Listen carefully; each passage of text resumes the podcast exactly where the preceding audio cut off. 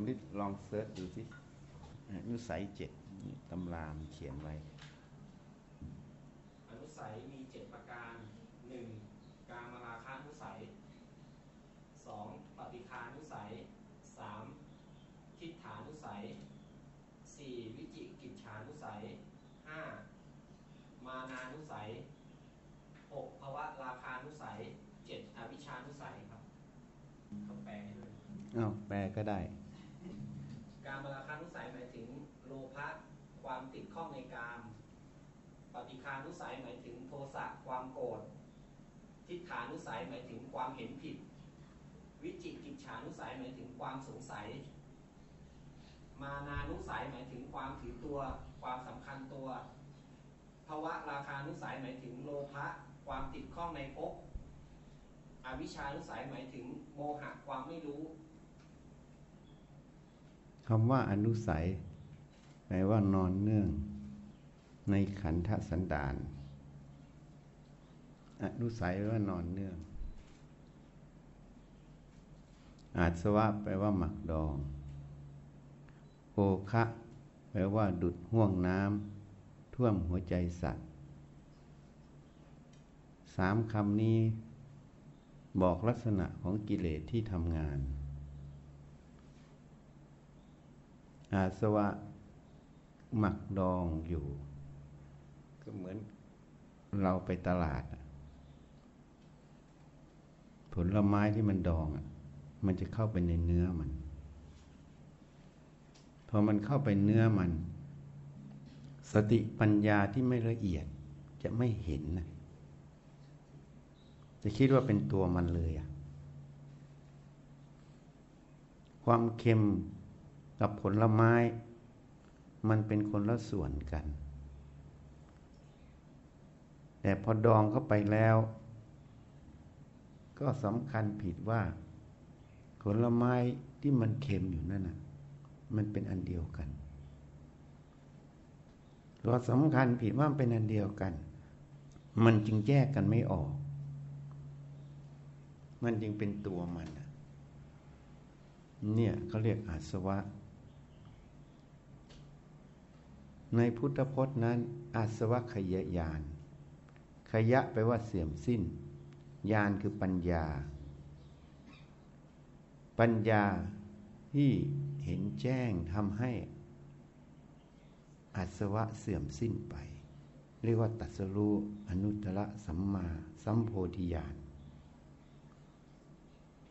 นี่มีคำหนึ่งข้ามโอคะถึงฝั่งคือพระนิพพานนั่นเอง โอคะดุดห่วงน้ำ ท่วมหัวใจสัตว์ กระแสโอทะเนี่ย มันเป็นกระแส มันเป็นพลังที่เป็นลบนั่นเอง เกิดจากจิตที่กอบด้วย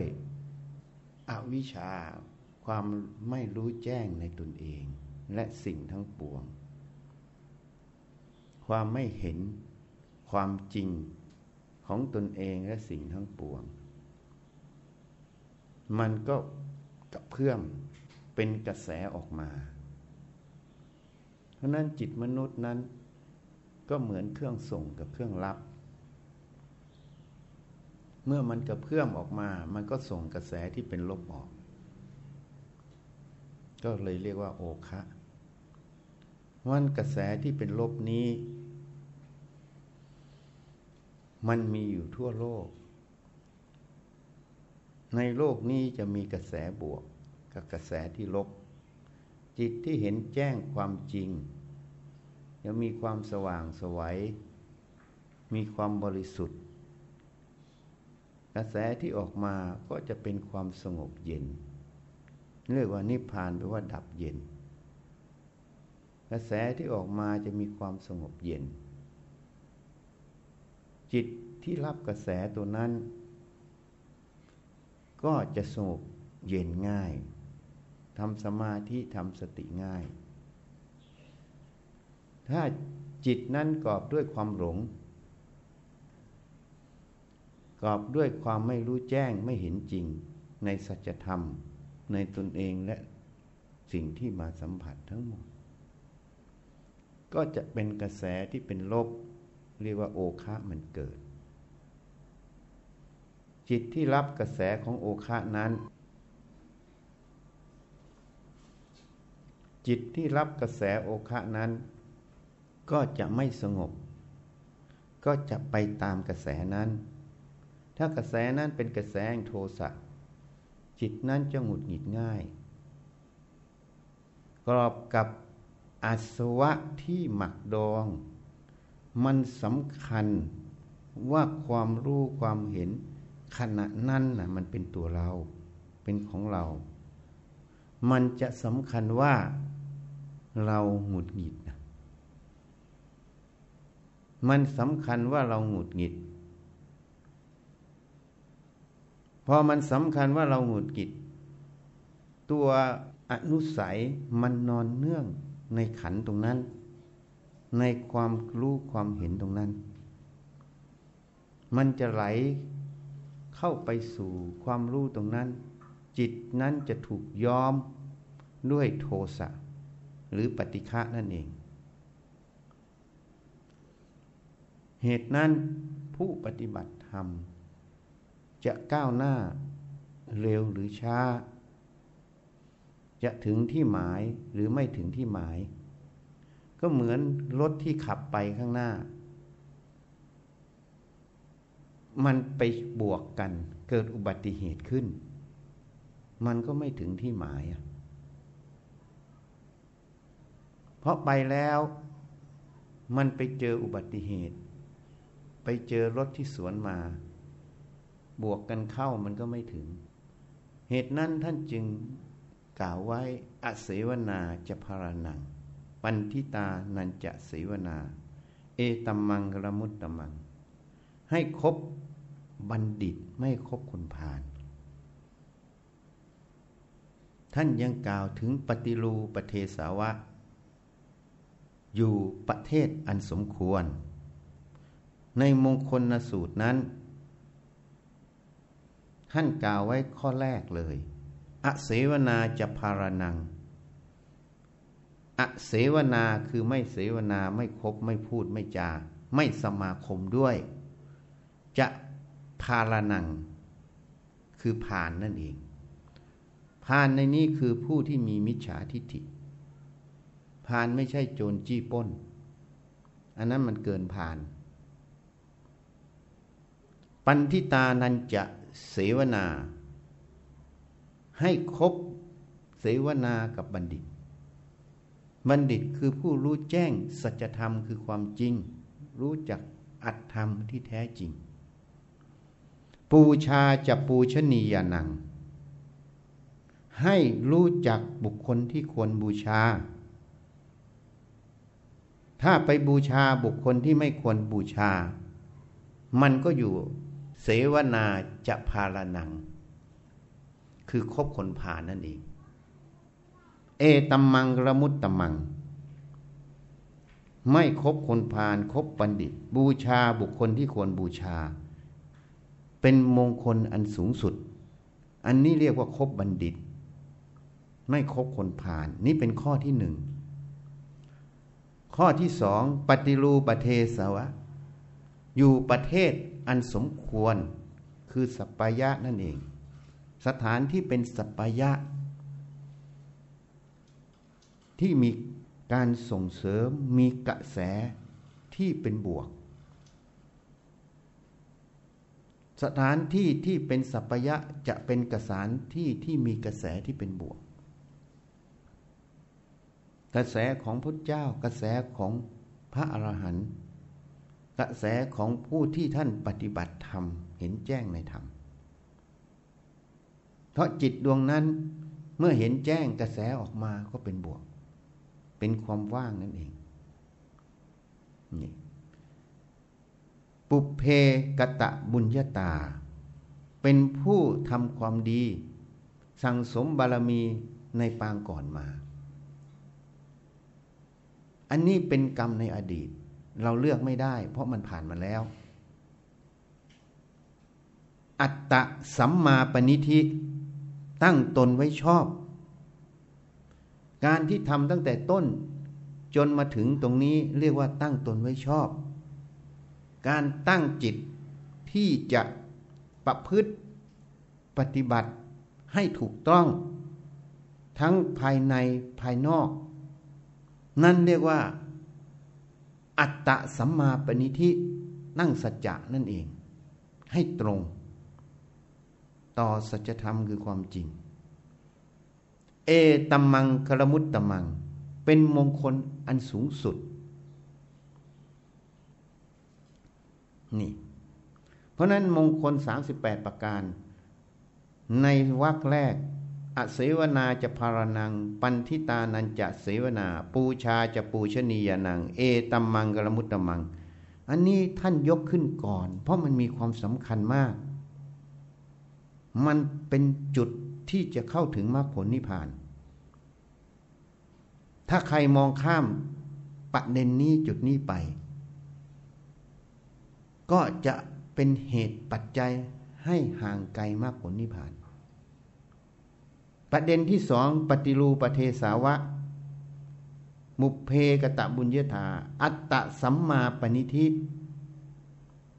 อันนี้เป็นเรื่องในตนเอง ที่เกี่ยวกับการที่เราจะสัมพันธ์กับภายนอก ปฏิรูปประเทสาวะนี้ยังเป็นเรื่องสัมพันธ์ภายนอกอยู่ แต่อัตตะสัมมาปณิธินี้เป็นเรื่องของตนเอง เป็นสัมมาทิฏฐิ เป็นสังมาสังกปะ คือความดำริชอบ ถ้าเรายังไม่มีสัมมาทิฏฐิ ก็ต้องอาศัยปันทิตานันจะเสวนา เมื่อรู้แล้วเหตุผลเป็นยังไง ก็ตั้งสัจจะตั้งใจมั่นที่จะประพฤติปฏิบัติดังนั้น เรียกว่าอัตตะสัมมาปณิธิ เพราะนั้นสองบทนี้เป็นสิ่งที่ท่านกล่าวขึ้นก่อนในมงคล 38 ประการ เป็นจุดที่สำคัญ ที่ถ้าใครมองข้ามจุดนี้มรรคผลนิพพานเป็นโมฆะสำหรับบุคคลนั้น นี่เป็นความละเอียด นี่เรียกว่ากระแสโอคะมันอยู่ในตรงนี้ ถ้าเราตั้งตนไว้ชอบคบบัณฑิตไม่คบคนพาลรู้จักอยู่ในประเทศอันสมควร กระแสตัวนี้มันจะเป็นกระแสบวกตลอด มันจะเป็นพลัง เป็นกำลังที่จะส่งหนุนจิตดวงนั้น ให้ประพฤติปฏิบัติได้ง่าย แล้วก็ตรงแล้วก็เร็ว ไม่ต้องเวียนวนอยู่ในอ่าง เป็นวัตตะ วัตตะแปลว่าวน จึงน่าสงสารเลยเรียกว่าวัตตะสงสาร เวียนวนหาทางออกไม่ได้ เพราะฉะนั้นอนุสัยนอนเนื่องในขันธสันดานมันนอนยังไงอะ่ะ เวลาประสบกับสิ่งที่ชอบใจ มันจะน้อมจิตเข้าไปทันที เป็นโลภะเป็นราคะนั่นเอง ที่ให้อ่านให้ฟังเมื่อกี้เวลากระทบสิ่งที่ไม่ชอบใจ มันจะน้อมเข้าไปทันที เป็นความหงุดหงิด เป็นความไม่พอใจ เป็นโทสะนั่นเอง เรียกปฏิคานุสัยนี่ เวลาเจอความเห็นสิ่งใดขึ้นมา ที่เรียนรู้มาในอดีต จนถึงปัจจุบัน ไม่มีสติปัญญาแยบคาย มันก็จะน้อมเชื่อความคิดความเห็นนั้นทันที แล้วก็ทำไปตามความเห็น มันเป็นอัตโนมัติของมัน เพราะมันฝึกมาอย่างนี้ตลอด อนุสัยคือนิสัยคือความเคยชินคือการประพฤติปฏิบัติบ่อยๆเนืองๆจนเกิดเป็นความเคยชิน ทำบ่อยๆ เคยชินบ่อยๆ จนเกิดเป็นนิสัยทำบ่อยๆ บ่อย ๆ นิสัยจึงเกิดเป็นสันดาน นี่เป็นบ่อกเกิดของอนุสัยนั่นเองนี่จะแก้อนุสัยอย่างไร ก็ต้องทำบ่อยๆ เคยชินบ่อยๆ จากสติปัญญาที่อบรมจิต แล้วพูดแล้วกระทำทางกาย บ่อยๆ เคยชินใหม่ จิตนั้นจะต้องกอบด้วยสัมมาทิฏฐิ สัมมาสังกัปปะ สัมมาวยมะ สัมมาสติ สัมมาสมาธินั่นเอง จึงก่อเกิดเป็นมโนกรรมที่ถูกต้อง จึงกระทำด้วยวจีกรรม กายกรรม เพราะออกจากมโนกรรมที่ถูกต้อง บ่อยๆ เข้าไปบ่อยๆ พูดถูกบ่อยๆ กระทำถูกบ่อยๆ ก็เกิดเป็นความเคยชิน เคยชินบ่อยๆ ก็เป็นนิสัย นิสัยบ่อยๆ ก็เป็นสันดาน มันก็แก้อนุสัยนั่นเอง นี่ เหตุนั้น อนุสัยคือทิฏฐิ คือความเห็น เชื่อไปในความเห็น ก็เป็นอนุสัยหนึ่งที่อ่านให้ฟังในเจ็ดข้อ ความไม่มีสติ พิจารณาอัดทำความจริงทางตาหูจมูกลิ้นกายใจ ก็เกิดความไม่ยอมเกิดขึ้น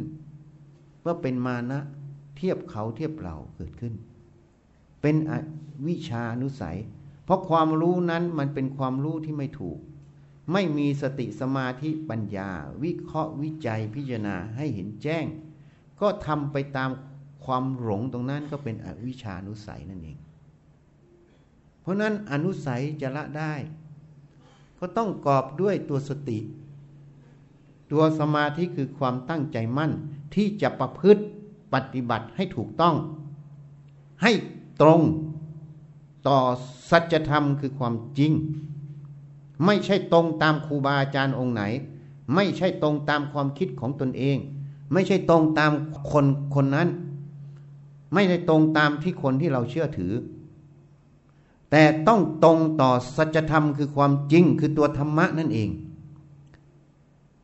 จึงจะเป็นเหตุปัจจัยที่จะละอนุสัยตรงนั้นได้ ในโลกนี้ประพฤติปฏิบัติตามตามกันมา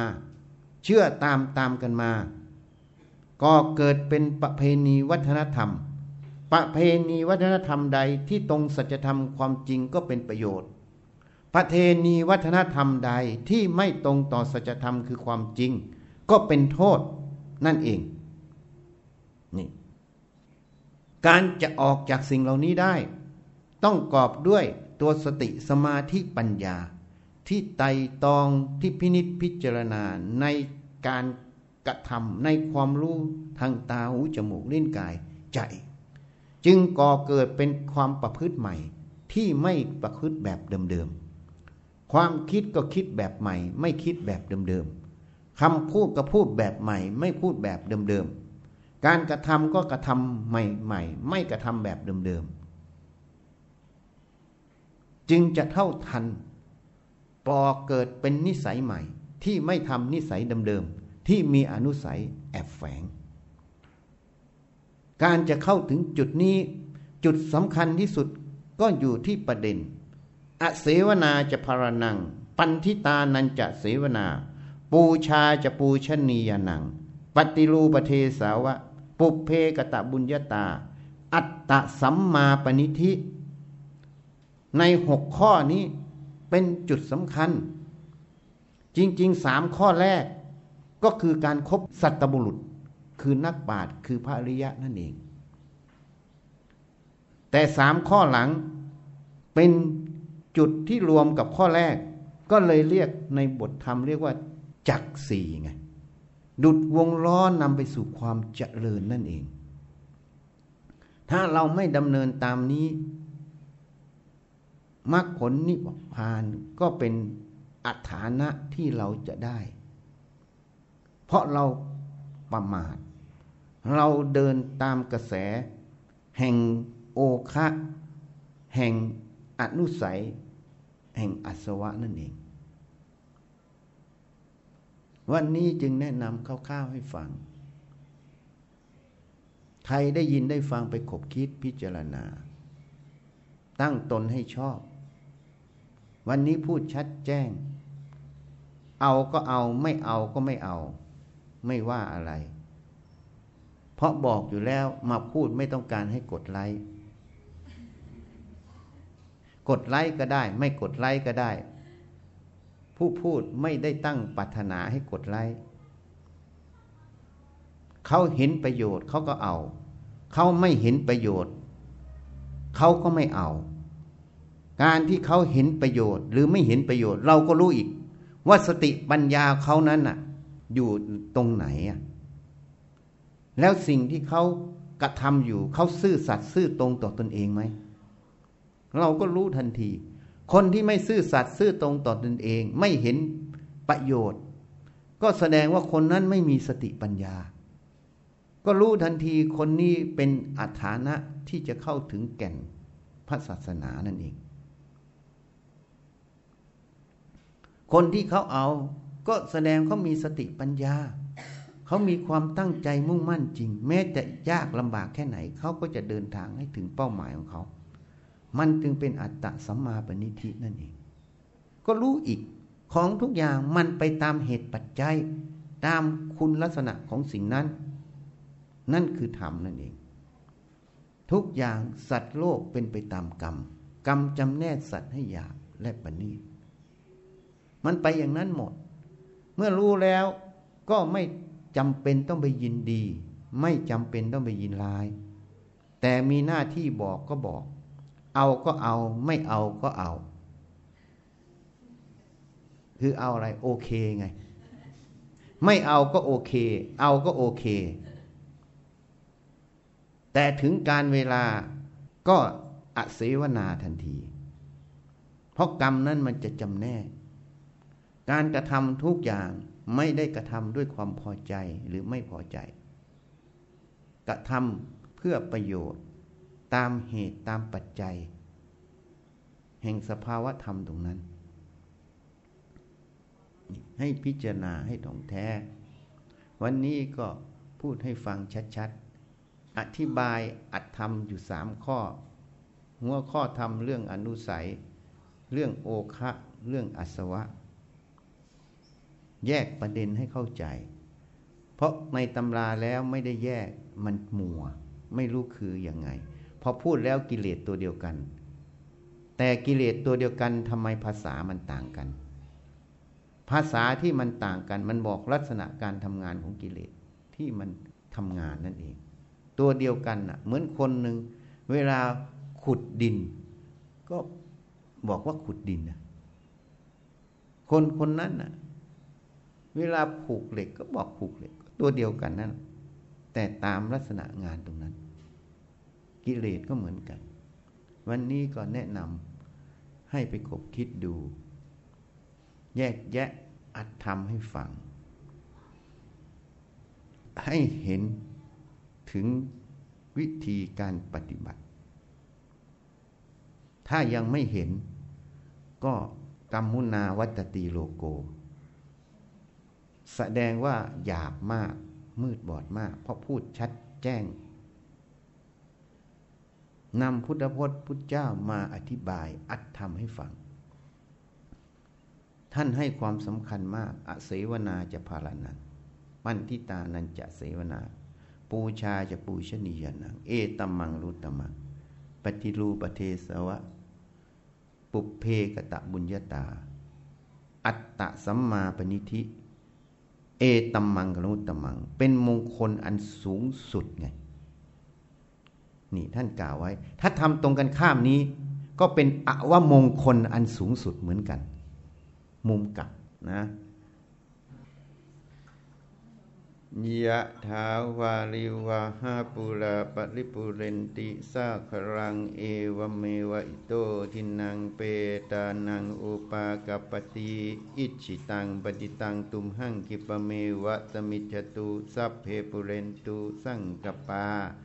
จันโดปนาราโสยะธามณิโชติราโสยะธาสัพพิตโยวิวัชันตุสัพพะโลโควินัสตุ